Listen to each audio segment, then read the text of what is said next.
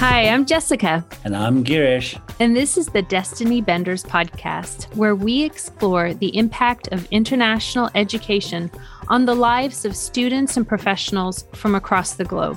It's a podcast for international educators, by international educators, and about international educators. And in each episode, we'll be meeting with Destiny Benders of our industry We'll look beyond the job title and really get to know the people whose mission it is to change lives and bend destinies.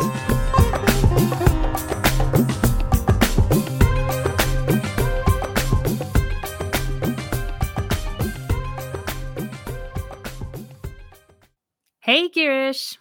Hey, Jessica. This is great. I'm so glad we're doing this podcast finally. It's been a dream of mine for years, but I never got around to it. So I'm really thankful that you are interested in doing this. And I'm excited. How do you feel? I feel excited too. I feel excited too. Yeah, this for me, it, it's not an idea that I've had for years, as you know, but it was something that came to me since the start of the pandemic. So we always talk about March 2020 as being the start. And I started to go on social media a lot more. I think many people did. Yeah. We're at home, you know, we have kind of a bit more time.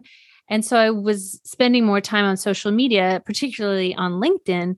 And I started to interact with and communicate with people that I'd been on social media with for a long time and I'd known from conferences or from here and there, or they were panel panelists and different events and things like that. So people that I knew and got to know through social media and through various work events. But I started thinking about I don't really know these people. Like I can, you know, we we greet each other when we see each other at conferences, you know, you're hi yeah. and hugs. But the reality is, is I don't really really know many of the people that I feel quite close to professionally. And I wanted to get to know them better and yeah. hear their story about how they got into international education because we're all passionate about this field, aren't we? If you work in international education, it's not because you're going to be really rich one day you know there's not a lot of money in it you're you're not doing it because you're going to be famous. But the benefit of working in international education is so much more than that. And everybody's got a story right? Everybody has a story about how they got into international education. I'm sure it happens in all careers but i think in our career in our industry it's almost a what is it what do you say a rule and not an exception that everybody has an interesting story and i think that's what really excites me about the podcast is that we can now go and introduce these people and their stories to everybody else mm-hmm. and you know for me you know i love podcasts. I listen to a lot of them and the ones that i've seen in our industry are very uh, fact-based or research-based yeah. or maybe introducing certain aspects of the job. I'm hoping our podcast is a refreshing change from the current international education podcasts that are out there, which are focused very much on strategy, on building numbers, growing your mm-hmm. student population, emerging markets, you know, social media tools can you use, yeah, you know, what's uh, the best way to get a hold of students? And all of that is fine and needed and necessary. It's important. Yeah. It, it's important, but it's also it's not getting to the heart of what international education is for me and that's people. That's yeah. students. That's what international education is about. Absolutely. It's touching yeah. the lives of those students and those people who are about to embark on this destiny bending experience not numbers not which market is going to send us the most students more students know, not how much yeah. money are we going to what's the bottom line that's not international education for me and yeah. i've been very disillusioned lately yeah, it's all about the money. So yesterday morning, I had a call with a professor from a university in the Netherlands, and she's writing a chapter for a book on the use of agents, and she wanted to interview me or get my thoughts on it. So we were chatting yesterday, and this is exactly what we're talking about. It's like it's all about the numbers and the diversity numbers and all that stuff. Like when you talk about open doors, we're saying international students contribute $42 billion to the US economy. That's what we're focusing on. Like, yeah. I mean, like that's the highlight. I understand universities need to make their budgets and stuff, but you're right. You can't just be about numbers. For this intro episode, I, I, thought it'd be really cool for us to just share our stories and kind of talk about how we got to where we are and wanting to do what we're about to do and, and introducing guests from around the world and introducing their stories to the world. So I'm, you know, I know you for, for about 10 years now, right? I mean, we literally met at a line for coffee at a conference. Yep. Probably how everybody meets it, at NAFSAs, right? exactly. And I think we're a really good example. So, you know, if someone said to me, do you know Girish Ballolla? I would say, yeah, hmm. yeah, I know Girish. I, you know, I know him really well. But do I know you really well? You know, before we started this podcast, I didn't actually know the story of how you came to live in Minnesota and do yeah. the work that you're doing. But yet, if I saw you in real life at a conference, I'd give you a big hug and we'd sit down and have a chat. And I want Absolutely. to get to know all my other international education colleagues in that same way. And what better way to do it than to sit down with them via this podcast and ask them, tell me your story. How did you get yeah. to where you are today? Why are you in this profession? So I want you to start, Girish. Tell me your story. I know you came, I know you came to the US as an yes. international student from India yes. to Kansas. Yes. I, I learned that fairly recently, actually. Why Kansas? Uh, why not? I guess.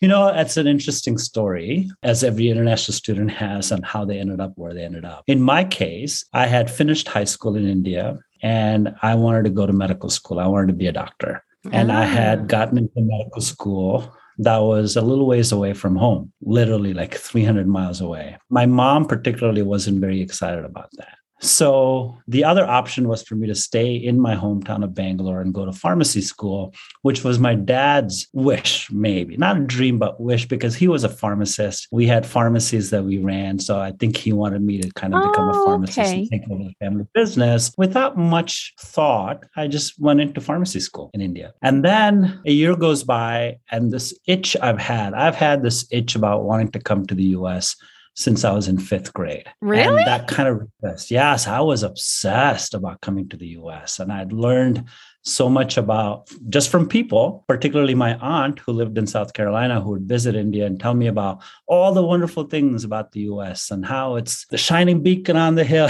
like, you know, the, the stories that you hear about how there's so much value and respect for every job that you do and that meritocracy and, you know, your hard work always pays off. You know, yeah. the, the dream, they talk about the American dream. So I had my American obsession about coming here. And over the years, years from fifth grade through middle school and high school it wasn't really feasible, right? My dad wasn't going to just send me as a little kid to live in the US. Sure, yeah. So when sure. I finished high school and I got into pharmacy school in India, I spent a year and it just wasn't for me. It's just not mm-hmm. what I was wanting. And so this obsession came back. And it just so happened that a friend of mine, my best friend growing up, his brother had left to come study in the US and get a master's degree. Mm-hmm. And you would recognize this. He was coming to Lamar University oh, in Beaumont, Texas. Yes. Right? Uh, your Texas background there. East Texas. And the day we saw him off at the airport in Bangalore as he was coming here to study. We'd gone back to his house. We were just hanging out. And my friend said, Hey, you know what? My brother left all these brochures back here.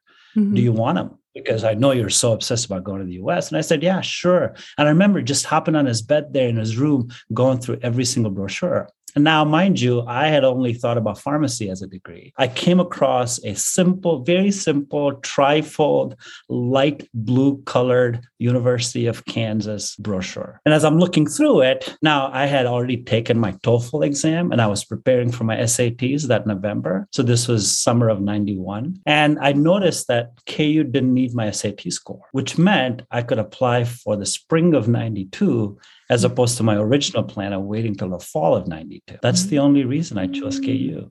And that was the only application I sent in. I got admitted. And then I went through lots of issues with the visa and all of that. But eventually I got my visa. And as you know, landed in Lawrence, Kansas on the 8th of January in 1992. Mm. And that's where my story started. Obviously, you did not become a pharmacist. No, a much to my parents' chagrin. You know, I, I just didn't feel it Yeah. because there was no thought about going into pharmacy, right? It wasn't like I planned and I wanted to. So when I was at KU taking courses, some of the courses I had to take were immunology and Mhm. genetics and mammalian physiology and some of these courses that were really more interesting than organic chem Mm, to be honest. I guess as I thought more about it, the whole idea of genetics and cell biology was very appealing to me. I really loved it. The whole idea of understanding how the human body is what it is and the genes and how they are, you know, how you get them and how do you express them and all of that. And back then, again, this is early 90s. There was a huge project going on in the world called the Human Genome Project. Yeah, right. Remember, the scientists were trying to map the entire human genome, 3 billion plus genes. So that's how I decided I was going to go into genetics because that's kind of was the goal to go work on the Human Genome Project, which didn't happen either. that also did. So you ended up switching majors, I guess, to is genetics a major? I'm sorry, I don't Yeah, yeah, it is a major. You know, that's the funny thing. Like, you know, you don't understand when you're an international student, you don't quite understand what education systems are like in other wor- other parts of the world. And in the US, the idea of changing majors, that is not something that happens in India. You can't just change majors. And here, you know, people change majors all the time. So when I realized that I had this other opportunity or this other interest, I decided I would change my major and I went and spoke to an advisor. And because it was kind of related, you know, most of my classes I'd taken were in biology and immunology, et cetera. Um, I didn't lose any time. So I ended up getting my undergrad in genetics and cell biology. Wow, I did not know I, that. I never worked a day as a geneticist in my life. no. Well, then what did you do when you graduated? The other part of my life on campus was I was your typical international student involved in everything on Mhm. campus. Every every student organization, student club that I had any passing interest in, I was part of. I became the uh, president of the International Student Association. I was the vice president for the Student Alumni Association. I was the secretary for the India Association. I was the secretary for the KU Cricket Club, right? Wow. Um, I ended up becoming a student senator on campus. So I did a lot of different things. And I think that's when I realized my passion was I found myself in each of those roles helping new international students who were coming to campus. Every semester, particularly in the fall, when hundreds of students would come, I would take it upon myself to just connect with them and whatever help they needed, I would guide them to, to the extent possible. And I was really involved doing all these things. And I got a chance to interact with a lot of the administration at KU. Mhm. And fast forward to 1995, spring of 95. Now, mind you, I graduated in May. So this is early spring of 1995. The vice chancellor for student affairs at KU at that time was Dr. David Ambler. He was an amazing man. He was so involved on campus, he was so available to students, even though he was a senior administrator on campus. He had invited me to his office once to talk to me about a campus award that he wanted to nominate me for, uh, for my student leadership work. And so I was uh, obviously very honored and touched. So I went to visit with him. We sat down. He talked to me about talked to me about the award that he thought I should be nominated for, and that he was submitting a nomination and recommendation for it. In that conversation, he said, so you're graduating this year. What are you going to do after? And I said, Well, I don't know yet. I think I'm going to go do a PhD in genetics. And he said, without missing a beat, I remember he saying, Have you ever considered higher ed? I had no idea what he was talking about. I didn't know what higher ed was like as a career. So I Yeah. said, What do you mean? He goes, Well, you know, work for a university, you know, be an administrator. I see you working with students. I think you'd do great in student affairs. And so my question back to him was So you're telling me that I could stay on campus for the rest of my life, hang out with students, and make money? He goes, Yeah. I said, All right, sign me up. That was it. That's that was my switch from You genetics to sold. master's in higher ed. I was sold. I was like, sold. So I did ended up doing my master's in higher ed at KU. I never wanted to leave Lawrence. Uh, so that was another amazing thing. Mm-hmm. As an undergrad at KU, uh, as a graduate of KU, I didn't need to take the GRE to get into the grad school, which was another plus, right? Sure, yeah. So all of it kind of came together. So I think it's one of those stars being aligned. Mm-hmm. We talk about destiny benders on this podcast. We will be talking to so many of them. And he's one of those people that mm-hmm. just came into my life out of nowhere and said, Have you considered doing this? Which I'd never thought. I remember calling my dad and I said, Hey, dad, guess what? I'm going to go do a master's in higher ed. And his question was, Higher ed in what? yeah.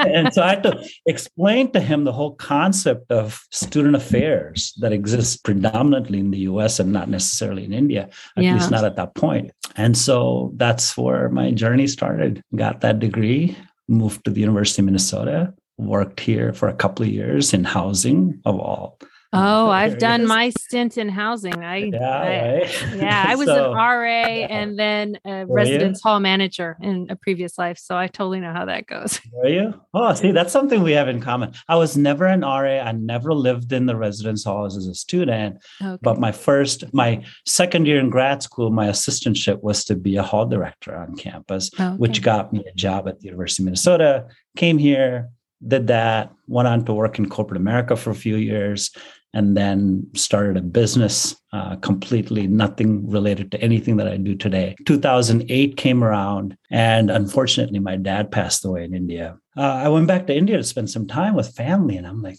man, India's changed so much. Mm-hmm. And I started questioning what I was doing at that time in, in terms of career. I thought about it. I remember on my on that trip back from the from India back to the US, I'm like, I need to do something different. I need to do something that's more uh, of a legacy building. Like, what's my legacy going to be? Like, you know, when I'm done, uh, what am I doing, and who am I helping? And so I spent a whole year thinking about that from October of 08 to October of 09. And then I went back to India in 09 because uh, we had a one year anniversary of my dad's passing away. And so I spent those three weeks really thinking about I want to do something in India because it's home and I hadn't been back in so long.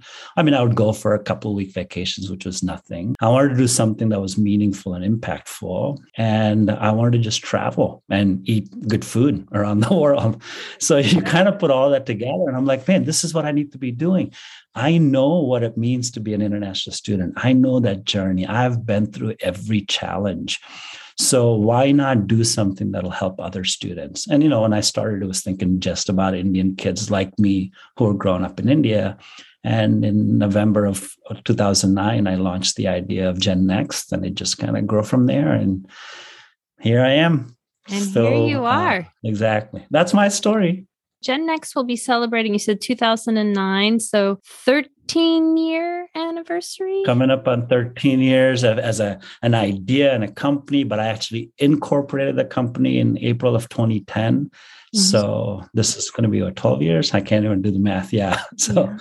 Yeah. And yeah. so much has changed since you started. Originally, were you just doing the tours out to India with institutions? What no, was- you know, from get go, it was a very unique model, right? So I understood at that time the whole agency commission based recruiting model was pretty you know in vogue uh, at the same time universities who didn't use agents were traveling once or twice to india just to visit high schools or do fairs i didn't think that was a sustainable way of recruiting and i didn't think the agency commission model was a good way of recruiting to me. And so I came up with this model of creating an office in India that would service the India office mm-hmm. for a consortium of universities, which in addition to taking them to India a few times a year to visit high schools, would be actually a sustainable, you know, credible, on the ground, 24 7, 365 presence for the institutions who are part of the consortium.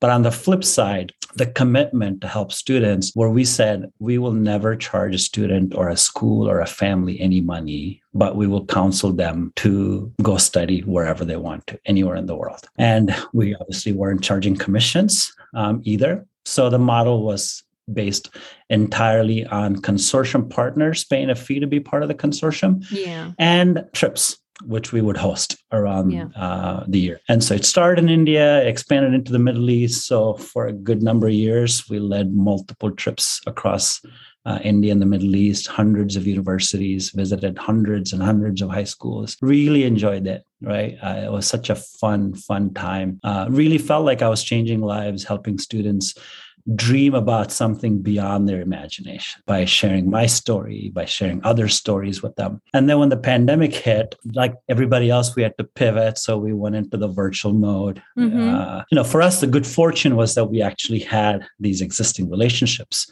We Mhm. had the staff in India who were still actively engaging schools and colleges and universities on the ground. And so we did that. But there was an idea of this digital transformation that was on our back burner for a while. So we took 2020 as the opportunity because we knew people were pushing back on it before but when 2020 came around we saw the opportunity and that's where we worked on and by the end of the year early january 21 we deployed connected which is our global platform right now and then subsequently graded for grad students so in 21 just the year of running connected or, or offering connected as a platform we grew our presence across the world now we have students and counselors and parents and universities on connected from over 160 countries Wow, that's Yeah. amazing. Going back to the idea of destiny bending and destiny benders, which our podcast listeners will learn more about in the next episode, Yeah. you're changing those lives and bending the destinies of the students, the many students that not only you, but all of the university representatives and counselors that you Mhm. work with. But yes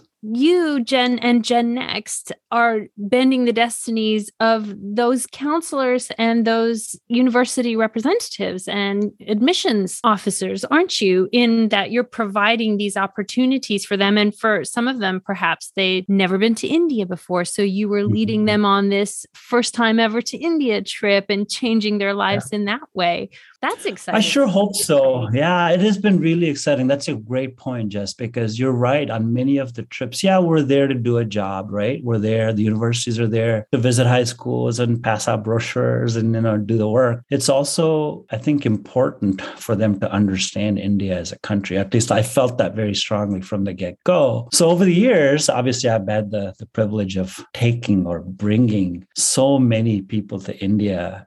Apart from the work we did, helping them really understand the country, the culture, mm-hmm. The nuances, Mhm. the food, right? I mean, to me, food's the best way to explore a culture and making sure that every meal we had on the trip was together, Mhm. right? Not left to their own devices and say, go find some food. I would take them to restaurants every single meal, try different cuisines in every part of the country, try the best food that they, that we can find and really built a lot of relationships lots of friendships uh, just amazing people and i've been blessed to, to have worked with all of them. I miss it a lot right now, and I'm I'm itching. I'm chomping at the bit to get back on the, the road again. We will continue to do those, but you know, when you think back and silver linings and all of that, COVID in many ways really helped us expand the work that we're doing, and all the work we've done this past year uh, across the world is just testament to that. So, really exciting. Yeah. Yeah. But anyway, enough about me. I want to hear your story, right? I mean, obviously, we knew each other through just work and conferences, and then your stint at UTSA. Tell me more. for me, I think international education or my awareness of it began when I was in high school because I went to an international school. So, the International School of Bern in Switzerland is where I went to high school. My dad is Swiss and my mother is British. And I grew up, my early years were spent in Canada, Texas, Switzerland, the UK, England, and ended up high school in Switzerland, but had prior to that moved multiple times to those four countries back and forth and mm-hmm. So it was a bit of a, a bit of a mess, but came became aware of international education through my high school experience. Went to the University of Texas at Austin for for undergraduate. Like you, found one university, applied to only that one. I didn't like do any research. I didn't we didn't have Yeah. a high school college counselor back in those days. I knew my Yeah. parents were leaving Switzerland and moving to Texas, so I just looked up universities in Texas, found UT Austin. It was a little it was about an hour and a half away from San Antonio, where my parents were mm-hmm. living. So it was far enough away to where I didn't have to yeah. live at home. I could have a little bit of independence, but still close enough to if I wanted to go home at the weekend, I could go home at the weekend. Drop laundry off. You can do that, right? Do all that kind of stuff. Yeah. So looked yeah. at UT, it was like, okay, fine, I'll go to UT and went. So really there was no thought put into my university, you know, undergraduate application whatsoever. But I loved it. I absolutely loved it. Fantastic four years. Loved Austin, loved the university studied art history and yeah. graduated with a degree How'd in you fine decide art. on that? Well, I went in uh, kind of like you, thinking I was going to be one thing. So I went in and thought I wanted to do journalism. And the first semester, I was like, really, journalism is not for me. This is not what I want to do. And had taken an art history class as one of the electives. So I took the art history class, loved it, loved the art history class. So I thought that's what I'm going to change my major to art history. So I changed to art history, got a degree in fine arts and art history, graduated, again, put absolutely zero thought into what am I going to do with this degree? What, you know, what mm-hmm. kind of a job can I have? no idea, really had no planning whatsoever. And I had a boyfriend at the time who was from New York City. And so we decided to move to New York together after we graduated from college. So we packed everything up into a U Haul, drove to New York City, got an apartment in the Bronx. And I thought, okay, well, I got a degree in art history, New York City. I mean, yeah, that's right? the yeah. epicenter of the art world, really, certainly in the United States. I'll find a job at an art gallery or a museum. And then after a couple of months, I was like, no, this is really just not for me. I'm not an art world person. This is not what I want to do. Um, and ended up becoming a substitute teacher in New York City. and did that for a little while and thought, I'm going to go back to university and get my master's degree. When I started thinking about what I wanted to study for my master's degree, I remembered what an impact my experience at the international school had had on me. And I realized that I wanted to have a career where I could encourage people to get to know other parts of the world, to study in another country, and live and learn in cultures different from their own. But I didn't know that international education was a thing I had been mm-hmm. looking at different universities in the New York area, and NYU, New York University, had a master's degree in international education. So I could go back and get a master's degree in that subject specifically. So I applied to NYU and was accepted and started the MA International Education program there. Did that for two years. That's where I was an RA in oh, the NYU. Okay. This is yeah. as a grad student as a grad student. Yeah. I lived in New York for for a long time, probably about well, long time, 5 or 6 years. You know, if you count the time that I moved up there after graduation uh, from undergrad and then did my master's and then stayed for a few years more. I got a job at uh, a nonprofit uh, in their global education and did research projects in Central Asia. So Kazakhstan, Tajikistan, Uzbekistan. So all the stands. All the stands. So How we, interesting. Yes. Yeah, so Had you been to that region before or no? No, no, really didn't know much about it. But part of the MA program is that we had to have an internship, uh, a practical experience as part of the program requirements. And so I had gotten the internship at EDC, and then they hired me once I graduated. So I just stayed on and worked there for a few years doing these research projects and kind of train the trainers type mm. projects. And that was really interesting. Got to go out to Kazakhstan, and that, you know, never been to that part of the world before. It was oh, amazing. Oh, cool totally amazing. Really got a taste for that travel for work lifestyle. And then 9 11 happened. I was working downtown and my office, I was on, I don't know what floor, but my desk had a window right in front of it and my view was of the world trade center. So every day i'd go to work and i'd you know open up the blinds and there was the world trade center. 9-11 i went to work could hear all the sirens didn't know what was going on went to work opened up blinds and saw that the world trade center was on fire.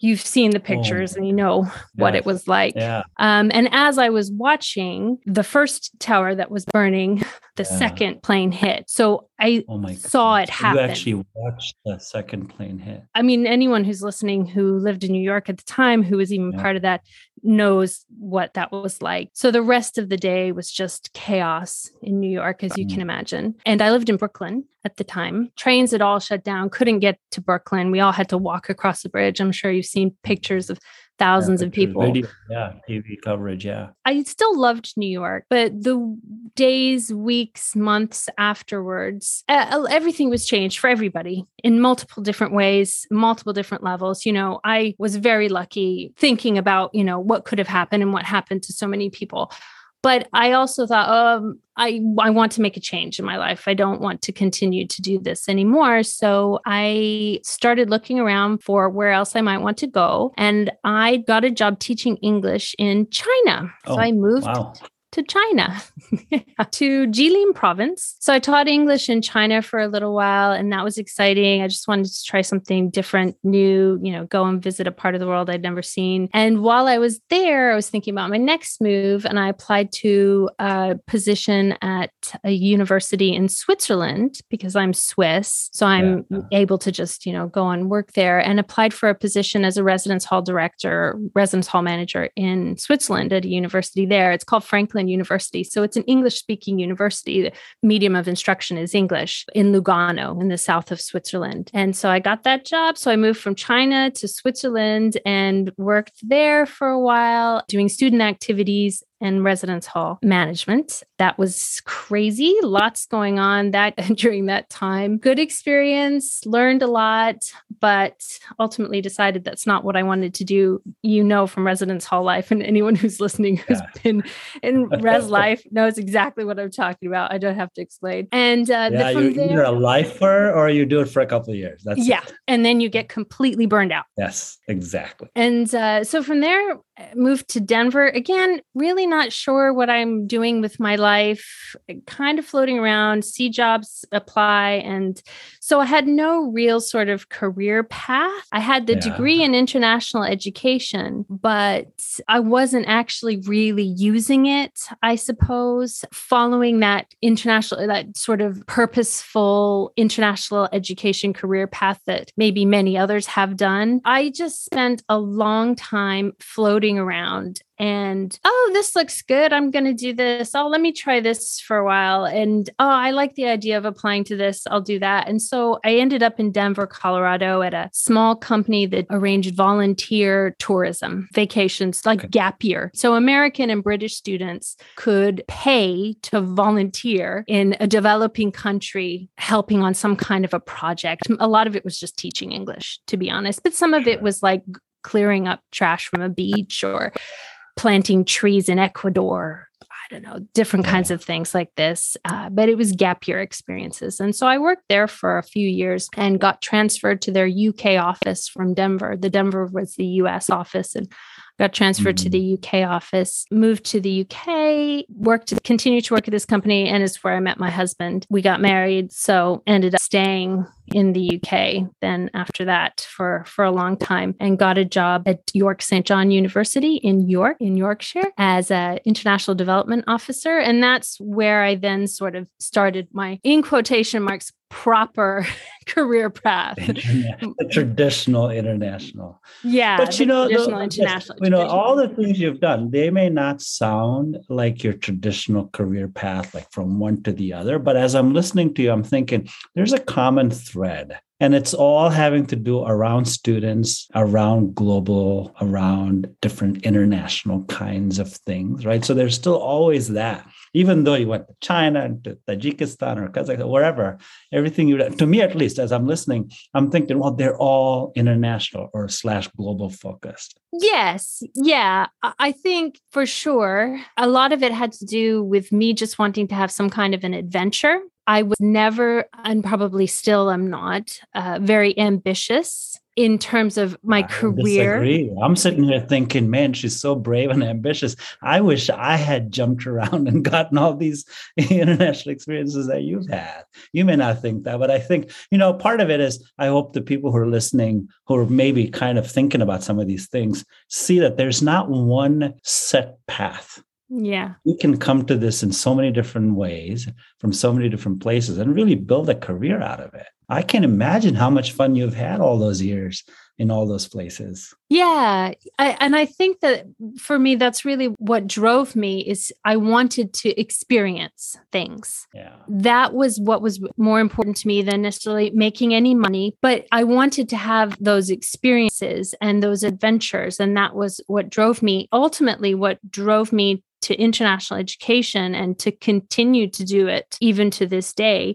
is that I wanted to encourage young people to have those experiences. Mm-hmm. That's what drives me in international education is that all of those international experiences I had changed me in multiple different ways that I'm conscious and unconscious subconsciously that I don't know about. And what I want is to go out there and talk to young people and tell them, get out there. Go yeah. and experience the others, something different. Learn yes. about other people, other cultures, other traditions, other ways of life. Get out of your comfort zone. If that means traveling to somewhere to do a study abroad program, or it means going to a university to do your undergraduate or graduate degree in another country, mm-hmm. if you can't get away, if it means staying where you are, but just try something new, have an experience, have a, an adventure in any way that you can where you learn about the other, other people, other cultures, other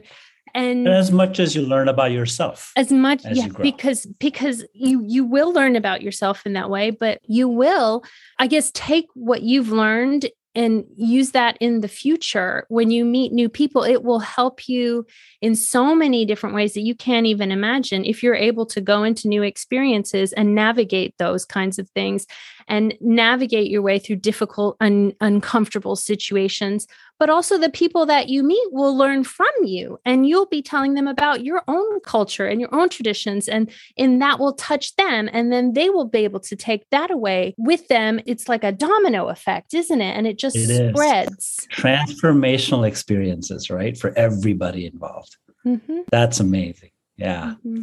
Wow, what a story! But no, wait, you you haven't finished it, right? You ended up at UTSA. I did. Oh yeah, I did end up at UTSA. So I worked at York St. John for a long time. Went to Austria to work in an international school in international admissions and recruitment, but at a K through 12 level, so at at the high school level at an international school in Austria for a few years and then applied to a job in San Antonio, Texas at the University of Texas San Antonio where my mother and father still live. And I have a brother and sister in Texas. And I just wanted to, I guess, get home and be home yeah. for a while. I thought of Texas as home, was there for five years and realized actually it's not home anymore.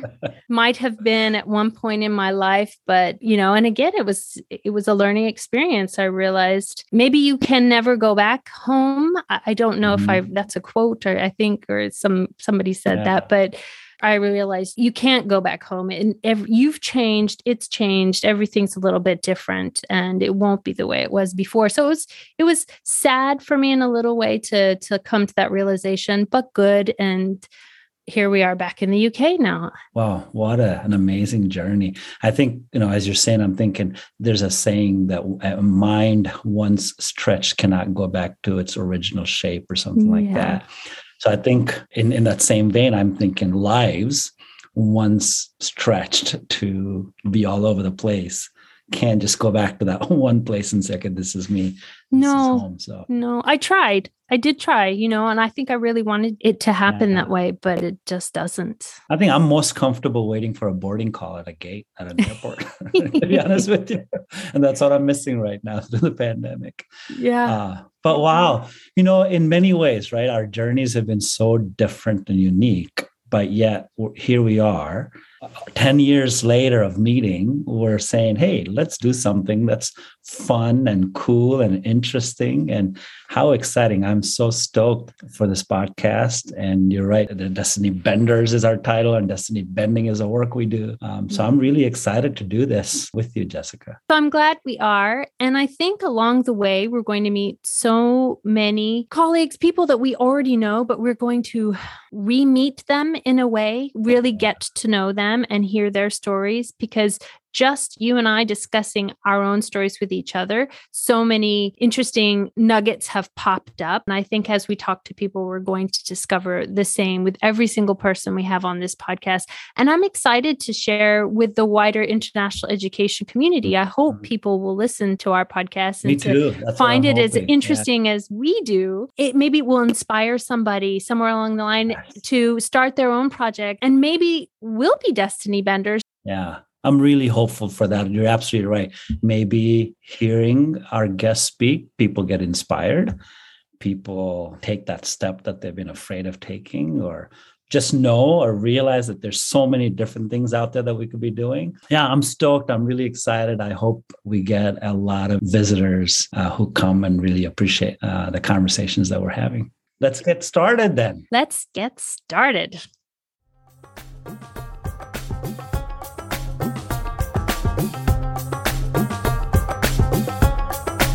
Join us on the 26th of January as we launch our podcast. Our first guest will be Dr. Gabrielle Malfatti, Director of Global Engagement at the College of Education and Human Development at the University of Missouri.